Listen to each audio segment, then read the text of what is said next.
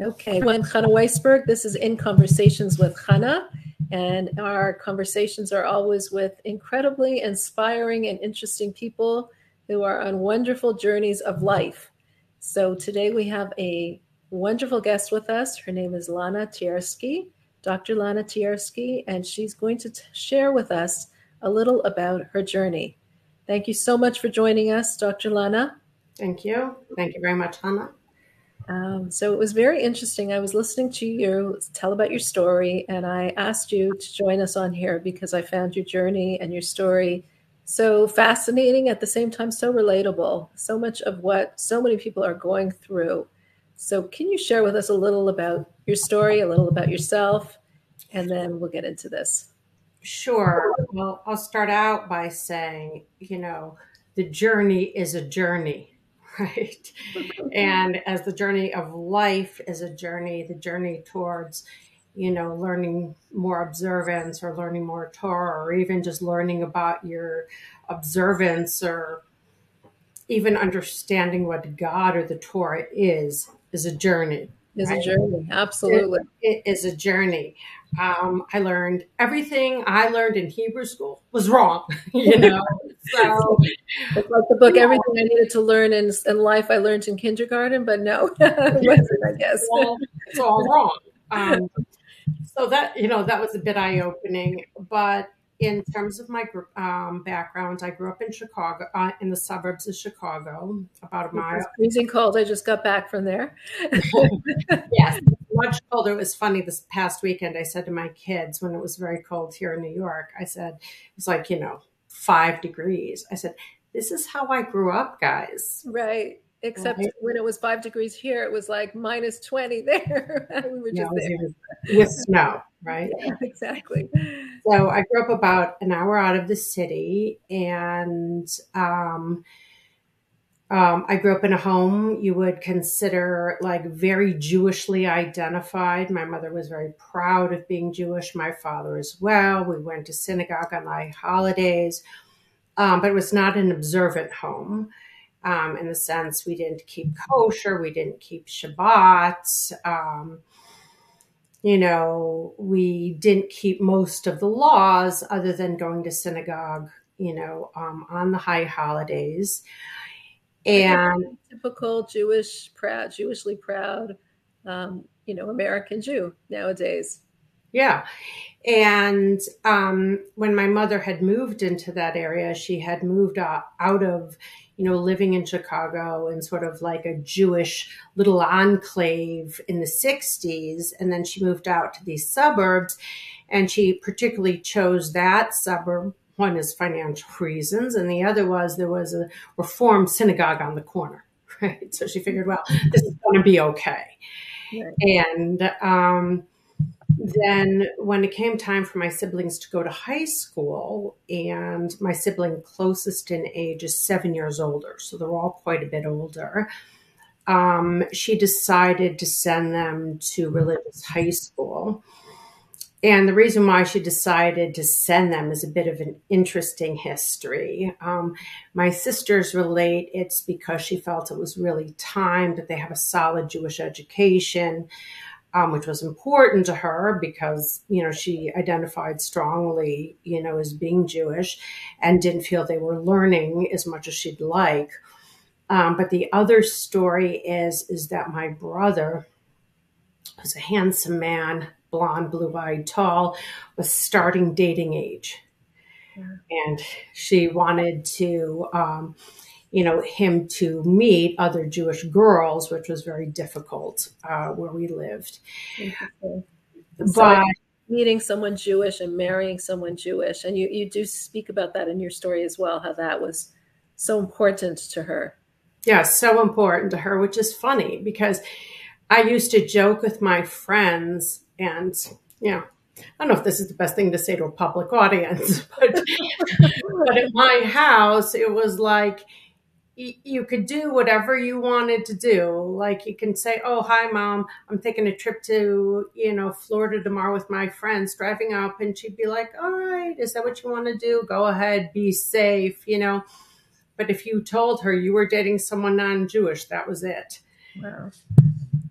so um, it was extremely important to her. And um, anyway, so my um, sisters went to religious high school in, um, I'm sorry, religious high school. And um, from that standpoint, became religious and stayed religious.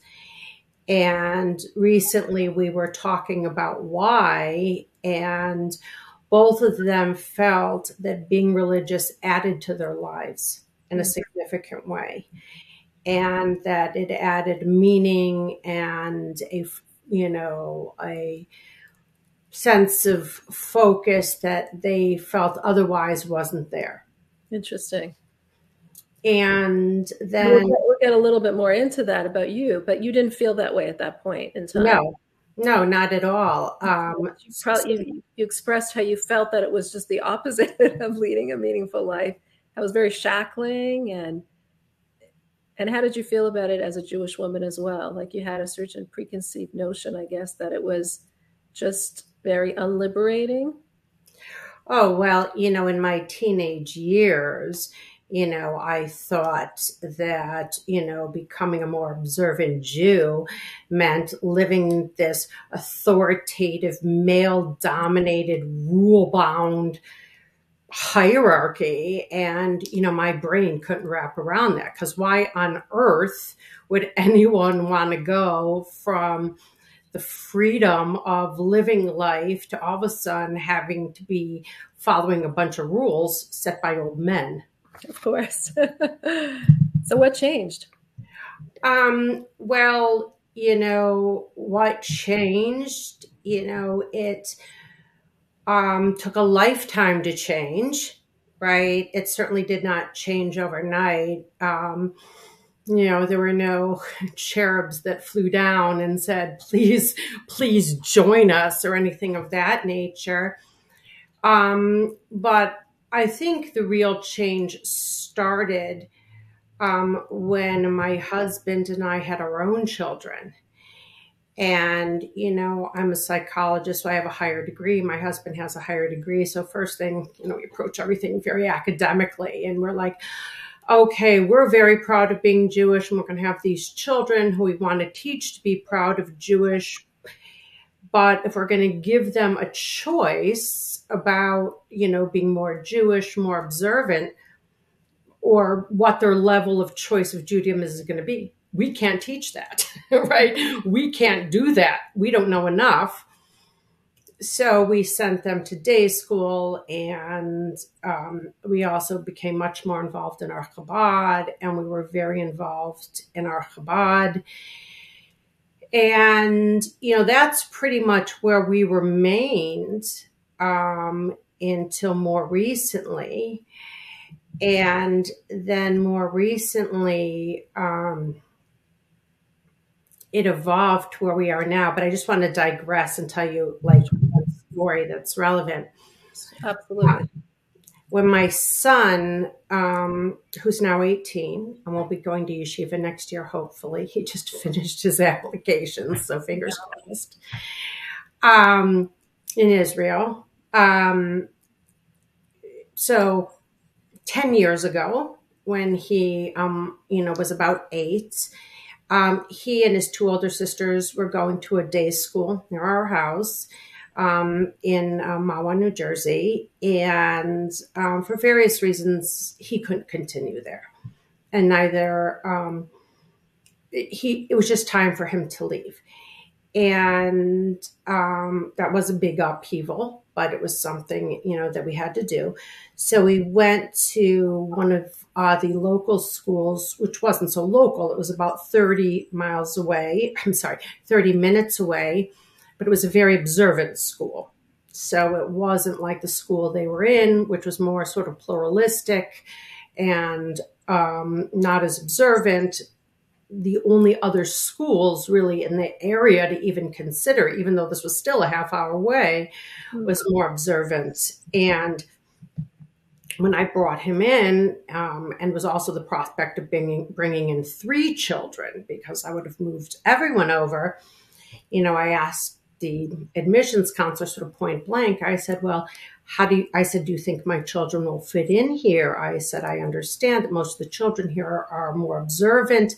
You know, my children are not. Do you think that will be a problem for them socially? And um, she said to me, she goes, well, it's not a problem at all. Um, Dr. Tiersky, we're very open to people who are in transition. Mm. And I remember at the time being so angry because I was not in, in my mind, I was not in transition. I was perfectly happy with the Jew that I was. Right. I went to Chabad regularly. My kids went, you know, to day school and even Hebrew school. We celebrated the holidays. What was there to transition? right? Um, so needless to say, they did not continue there. And uh, and the irony, if you want to call it an irony, is I was back at that same school um, in 2021 with my two youngest in transition. In transition. Interesting. Is that where your children go now? Um, no, it's not that school. It was a different school, but I was back at that same school, and this time, you know, it was quite different. But I think um, there was there was an event that you know I like to think about. Um, as I said, it's a journey. So there were many small things along the way that, you know, led to the transition. Like one small thing, which was actually a huge thing, was um, a few years ago, I don't even remember how long, I said to my rabbi, who is who's really wonderful, um, I said to him, I said, Rabbi, you know, when we learn about things in the Torah and we learn about, you know, the Bible and, you know, even the laws and the rules, I said, I agree with them. As a psychologist, it makes total sense. Shabbat, as a psychologist, makes total sense. Time to with your family, time to unplug, time to have unity with other people, time to find meaning in the world, time to have gratitude and appreciation. There's not, there's no one that can deny the logic of that and the sense of that so I said, so there are, you know, most of the Torah that I know, I agree with. But what sort of holds me back is I'm not sure I believe in God. Right. Wow. Mm-hmm. And he says to me, just like I would have revealed to him that I had a turkey sandwich for lunch. He's walking while, he's telling me this is not an issue for him. He goes, Okay, good. We're not a religion of faith, so don't worry about it. We're a religion of action. Do, you know, more mitzvot or good deed. And, you know, your mind will learn these things and follow accordingly. Hmm. And, um, so he, he said the main thing is just do, just do things. And he knew that that would change you. Yeah. Do you believe in God now? Yeah. I mean, well, what changed? what? what changed? Well, like I said before, um, I didn't know what God was. Right. I didn't believe in God because I thought God was a man with a long white beard sitting in the clouds, right, on a throne. You know, wagging his finger. And you didn't want that God because who would want that God, right? Yeah, I don't want that God, sure. right? You know, and then when you pray and you and you don't know otherwise and you don't know what the prayers are and who and what you're praying to, you're praying to something that sounds like you know, um, my God, my King, you know, ruler of all. You think you're talking to a guy sitting in the throne. Sure, sure. And, and what does God mean to you now? What does God mean to me now? I mean, one thing I love is that Judaism allows for the fact that we can accept that we might not fully understand what God is. Mm so that to me is a relief. That's beautiful. Because it takes the pressure off me from knowing exactly. Absolutely. And we're talking about something so unknowable, you know, so confined to we can't confine him to human intellect. So that that that makes a lot of sense what you're saying. Yeah, so like that's a relief. But to me, you know, um, it's interesting though because we we titled this, uh, you know, how a pink, a hot pink washing cup transformed my life. So how did this hot pink washing cup transform your life? Well, what had, you know, uh, my rabbi also every day in his Saturday sermons. Who, who is your rabbi? Just to give oh. him credit so amazing. and it's not just my rabbi; it's my rebbetzin as well. Always the rebbetzin, right? yes, who um, is incredible as well. So it is the um, Chabad of Northwest Bergen County, and it's Rabbi Hanoch Kaplan and Mimi Kaplan. Wonderful, Wonderful people.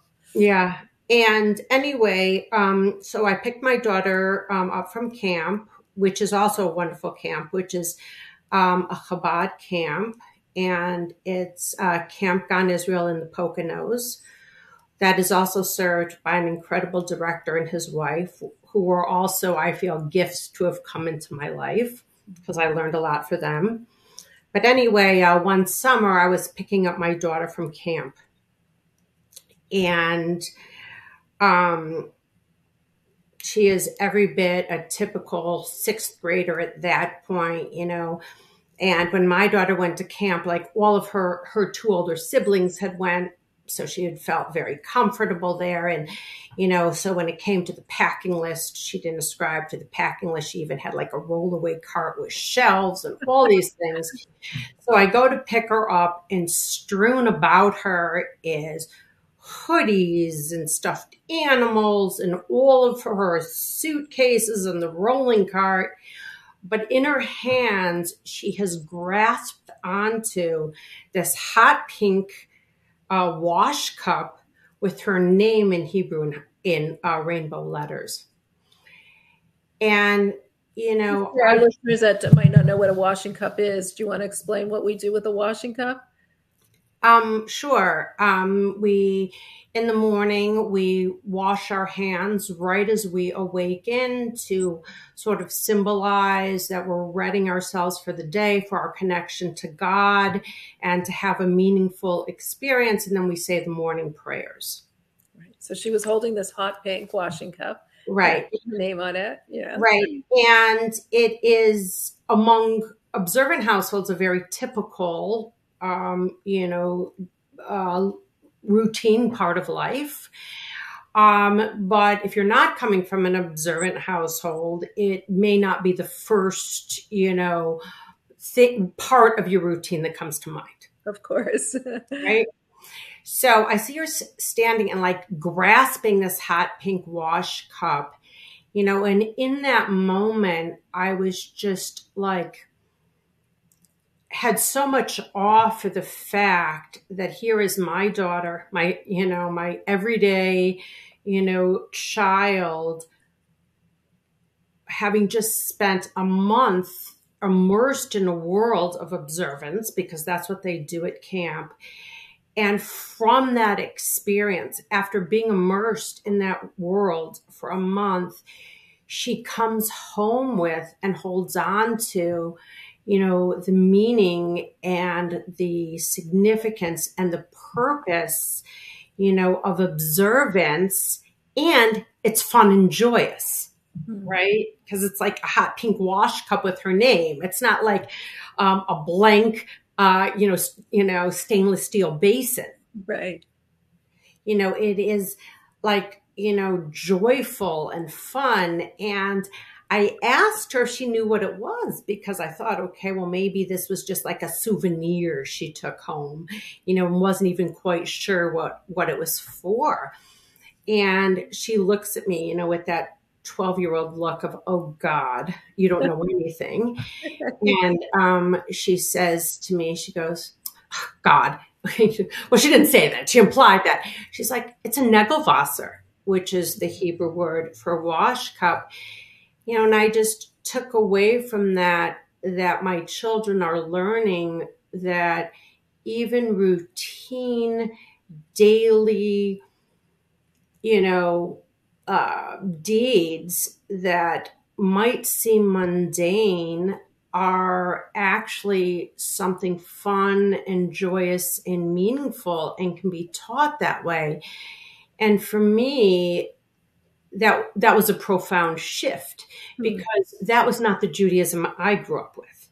Mm-hmm. Right? I like I said, I'm learning what God is now. I'm learning what the Torah is now. Like I didn't know what the Torah was. You know, I didn't know the Torah was a book that gave us guidelines to have a connection to God and to live a life of connection, meaning, and unity. I thought it was a book of rules that kept a group of people cohesive. Right. Interesting. History with history thrown in, right? So, I mean, I didn't even know what the Torah was, which is kind of, in, you know, which is sort of mind boggling, if you will. But for my daughter, what I was going to say is Rabbi is always saying, and Mimi, that the miracles of God are all around us if we just look, right? Mm-hmm. And we and we can just see. And I think we're always looking for like these big um you know, like I said, we're waiting for the cherubs to come down and anoint us and take away the pain or the anxiety or change the situation. But just in that situation, I realized like st- this situation with my daughter and this wash cup, hmm. you know, in a sense, well, not in a sense, for me, was a small miracle because not only was I able to see my child enjoying a life of meaning and purpose, even in, you know, doing routine things, I was able to appreciate it as well. And I feel that it's no less than miraculous, right? That my camera could shift, right? Absolutely.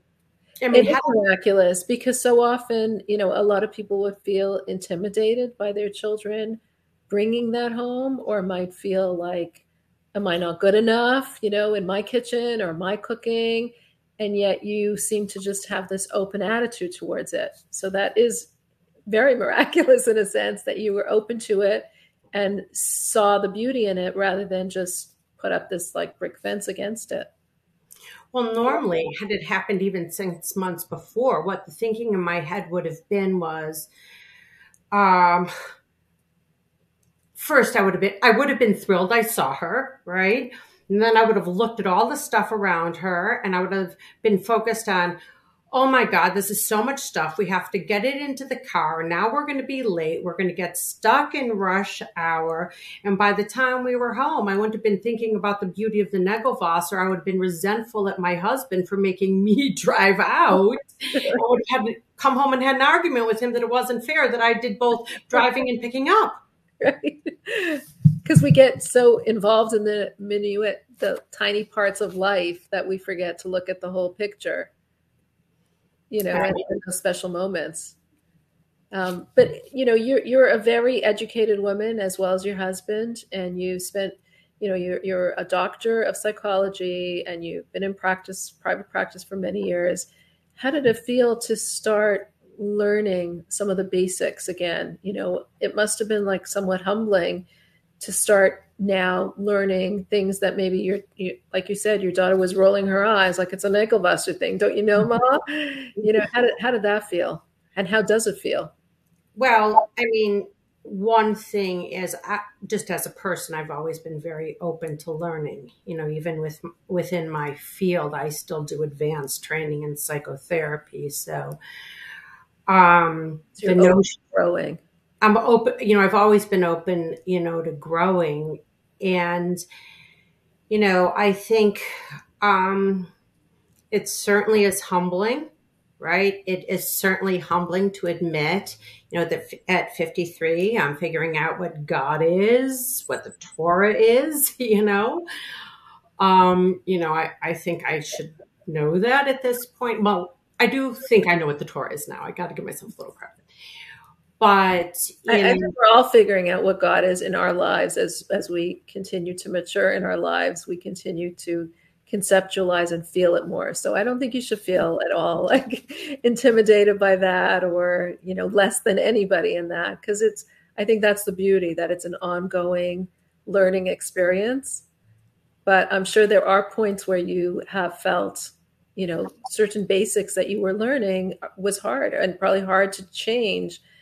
You know, the older we get, I think the more used to we the more used to we are in our circumstances and how we do things and our habits. And here you're just trying to change so much. I mean, it is, you know, it's very difficult in the sense of, you know, um, trying to change habits and, you know, having to learn new things and consistently being humbled. Like when my 10 year old comes home from day school and tells me I'm, you know, not doing something correctly or you know my 18 year old corrects me in a conversation because he learned something with rabbi that i didn't know about and i have a daughter who spent a year in israel at a seminary and like she's my go-to you know? Like jesse is this right or is that right? Um you know that's why i think it's a journey you know? Some parts of the transition were very were much easier given you know who we are as a family like keeping our house kosher koshering our house aside from the fact it took three weeks and quite a quite a bit of labor we're not you know in our house we're not like really foodies. Most of the food in our house is really kosher anyway because you don't realize how many products are kosher. So it was really just you know, keeping things separate, you know, but other things are extremely difficult, like, you know, um, you know, keeping Shabbat or, you know, learning all the rules of Yom Tov or, you know, um, which holidays are like a Yom Tov or not. You know, there's a tremendous amount to learn. And even with keeping Shabbat, like, you know, we're making this wholehearted effort to keep in Shabbat to keep Shabbat, but then I'll go into the bathroom and automatically turn off the light as I leave.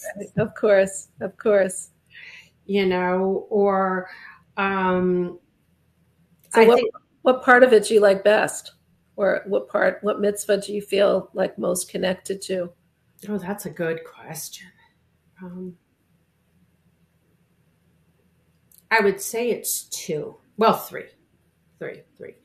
One is learning Torah, mm-hmm. right? because you keep on doing that, which is beautiful because we all keep doing that. Because there's so much to exactly. learn. And I'm a person who like loves the nuance and intricacy and interpretation and reinterpretation. So the complexity of it. Um, and I mean, something I love just about trying to meet, um, trying to just bring more Torah into the household in general and live a more observant lifestyle is, you know, the direction and purpose and meaning, you know, it brings to my life. Mm-hmm. And, you know, um, I think you heard me say this before, like, you know, in my office, you know, so many people come in without a feeling of connection to others or not feeling that they have any purpose and direction. And here, like as a Jewish person, I have one built in, you know. Has it changed your approach at all in in terms of as a doctor, as a, as a psychotherapist? Yes, it has. And I don't think I should admit it because the psychology police might come get me because we're not supposed to be uh, mixing religion and theory. Um, I joke with my husband about that. But it's changed what I do concretely. Um, sometimes Rabbi will say something in a, you know, um, you know, Saturday sermon that I think benefited me tremendously, but I think it would benefit other people. Um, and uh, one week he was talking about us all being strugglers mm. and that how life is a continual struggle between, you know, trying to achieve, um, trying to refine yourself more, you know, trying to spend each day refining yourself to a higher level and not looking back if you don't. Hmm. Right. And that there's always a push and pull between, you know, trying to live a life you know, of, you know, greater refinement being, you know, pulled back into just, you know, the mundane everyday needs.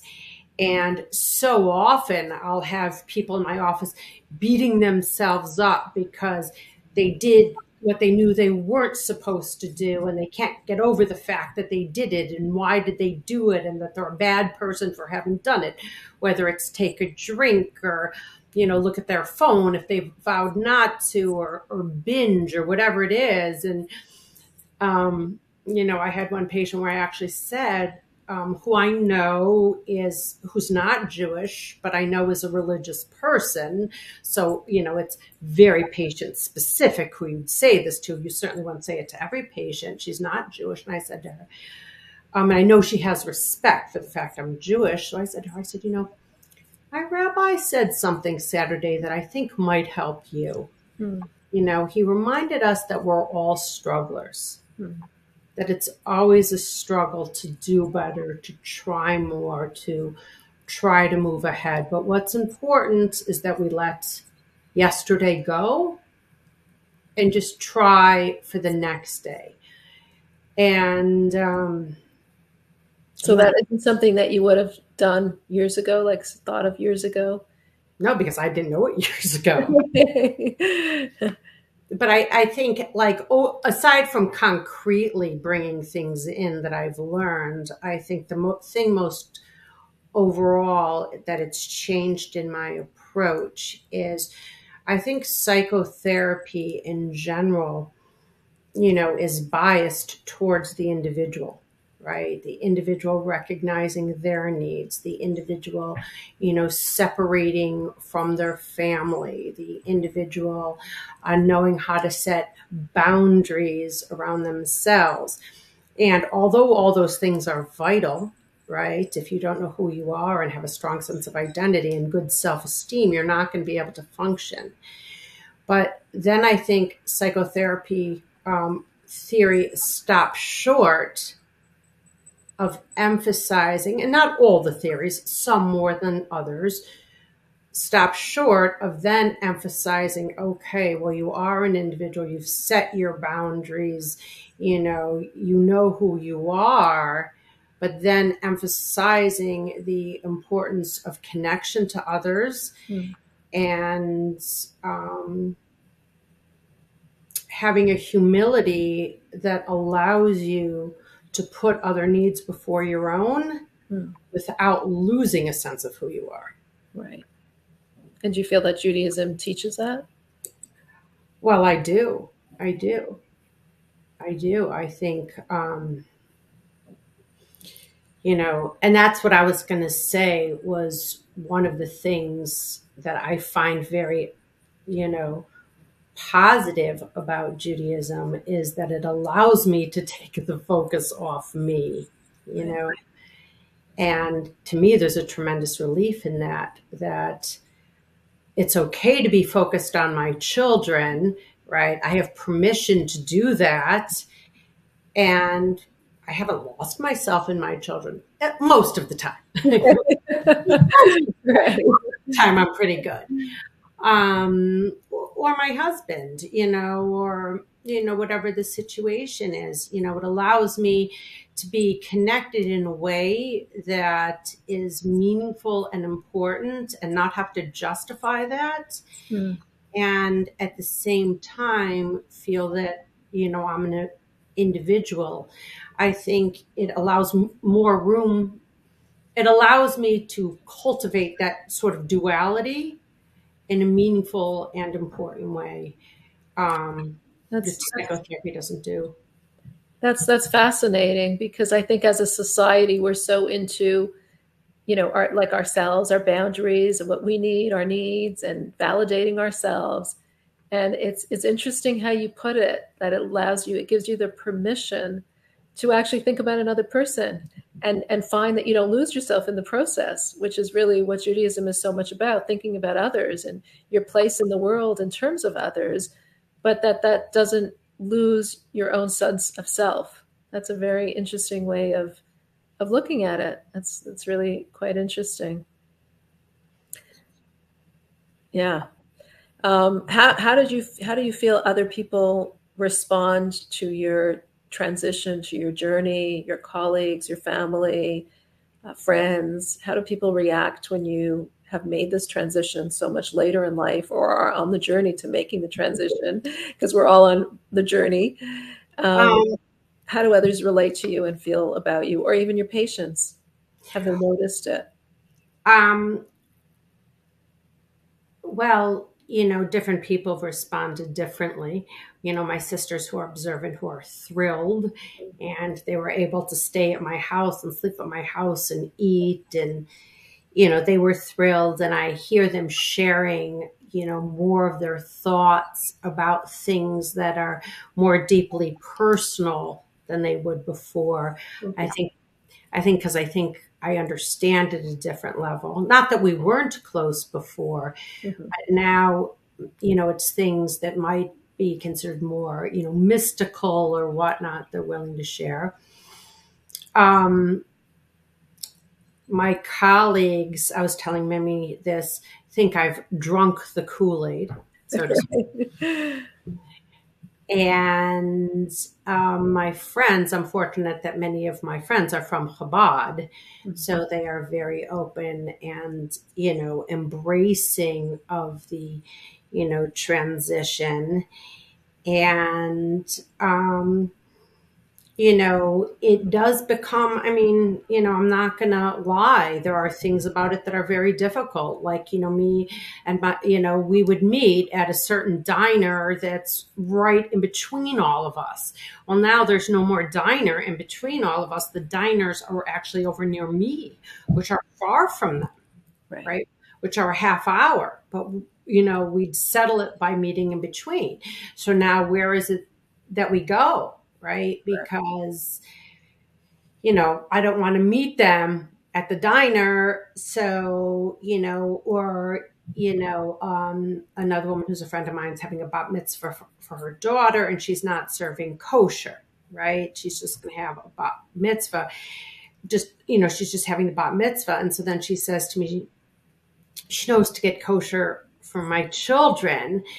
But then she goes, oh my God, do I have to get kosher for you too?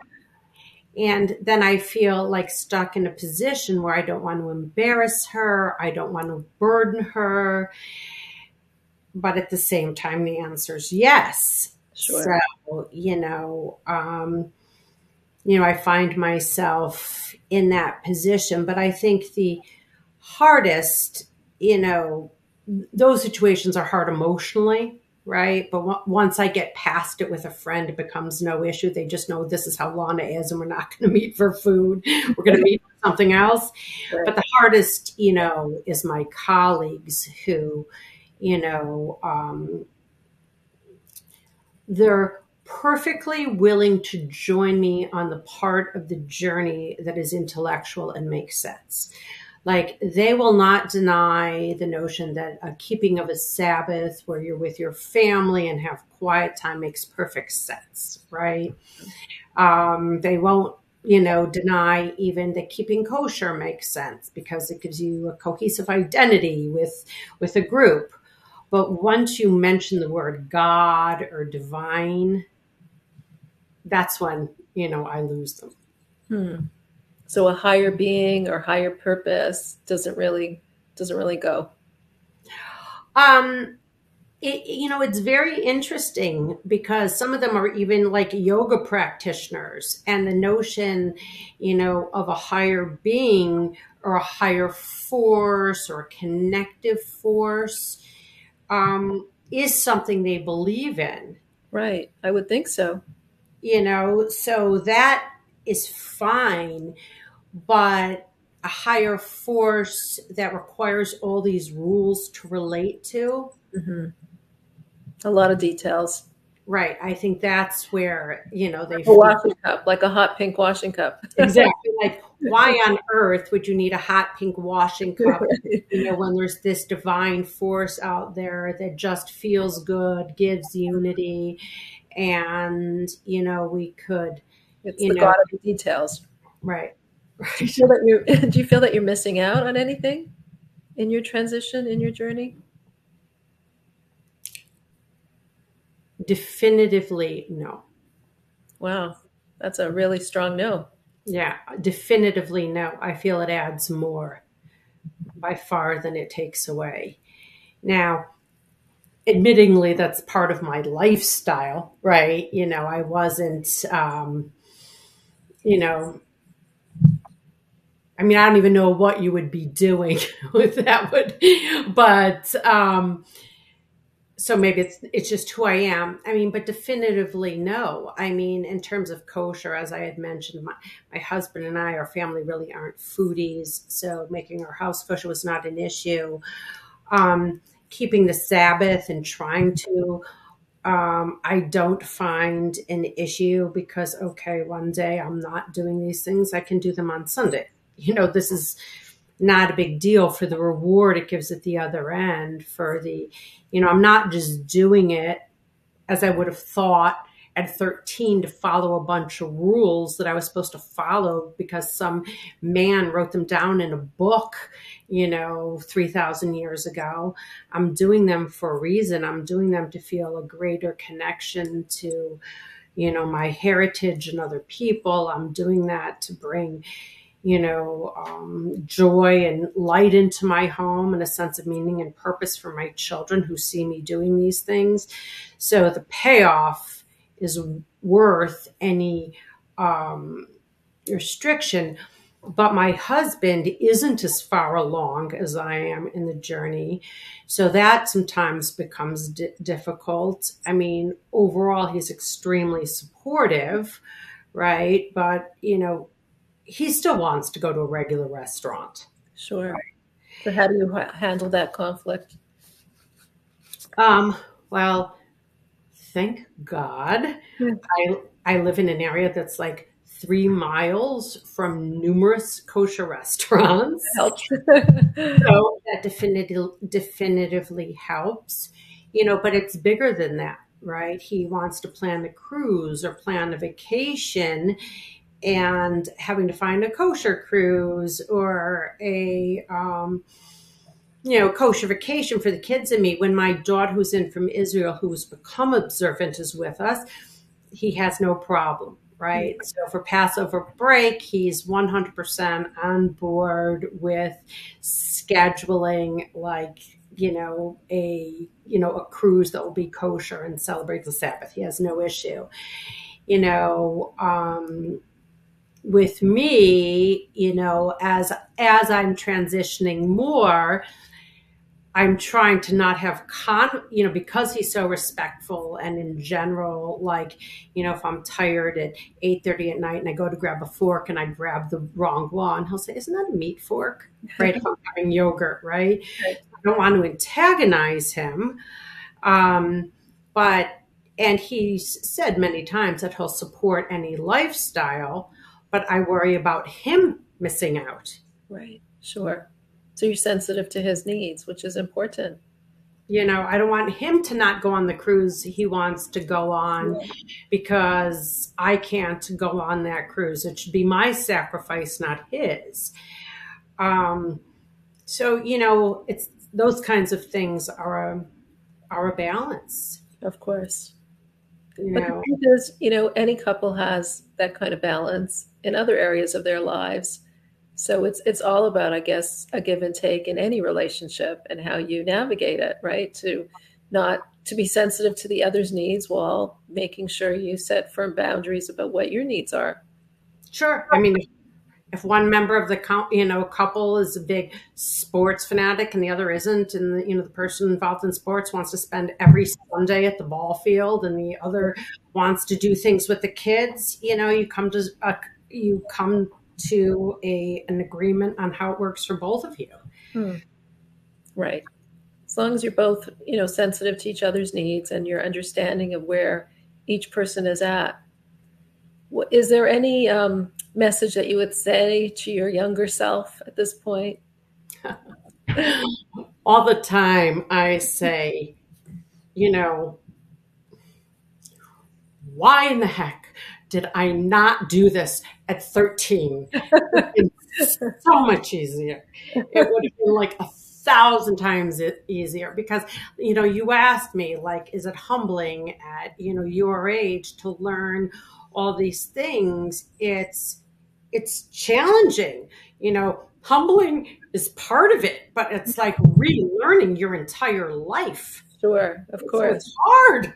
It's hard. It is hard, right? But on the other hand, like you just said, you know, you're at 13, you might have accepted certain things with a much more limited understanding, whereas now you're everything that you're taking on seems to have so much more depth to it and meaning. Yeah, no, I mean, it would have been much easier, you know, I joke at 13, of course, because then I could have been, you know, built an adult lifestyle around the things I want to do. For instance, keeping Shabbat would have not been a question because it would be a lifestyle I know and I wouldn't have to force myself to remember not to, sure. you know, turn off the lights or on the lights. You know, it would just be habit.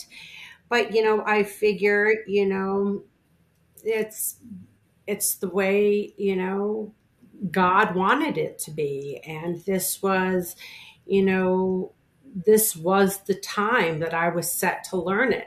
You mm-hmm. know, not at thirteen, and I think it's for the reasons you said. If I had embraced it at 13, maybe I would have never embraced it in the same way or with as much depth and meaning.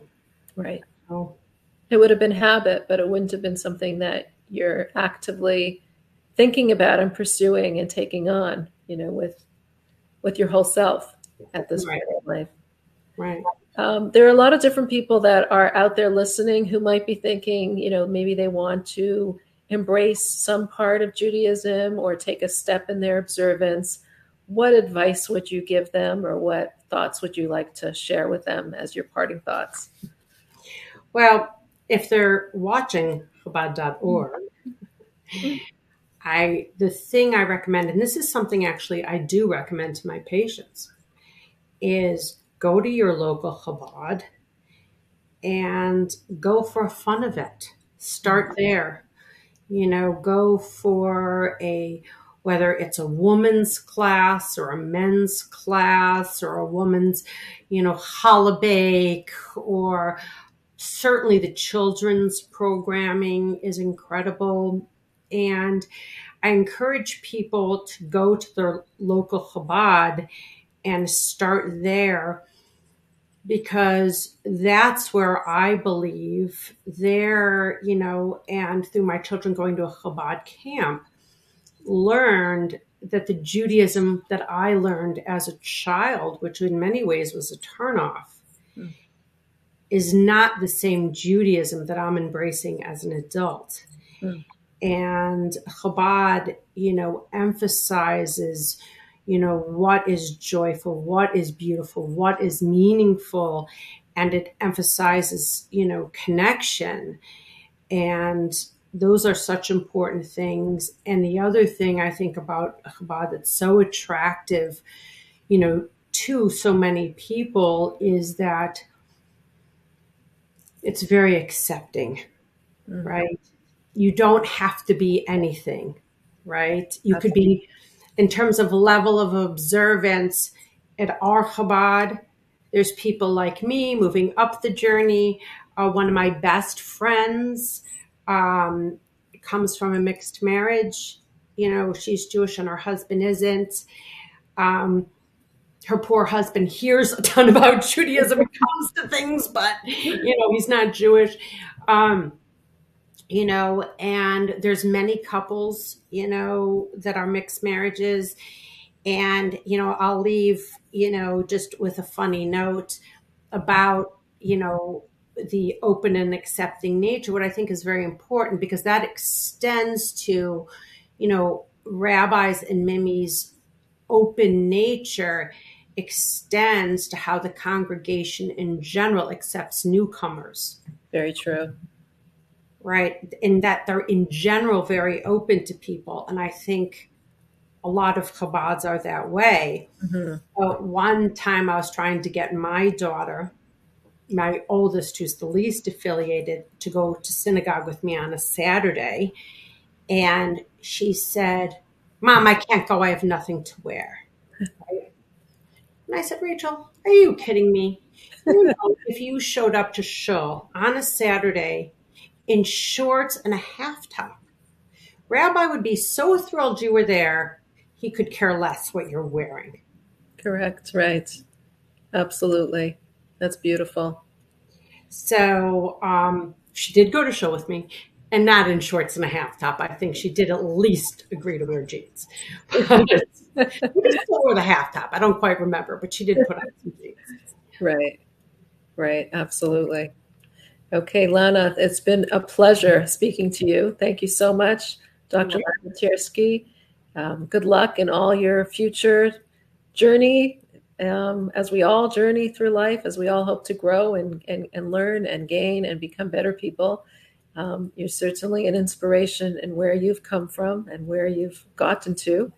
And I wish you and your family tremendous luck in the future and tremendous success in going forward and continuing to, to pursue that meaningful life.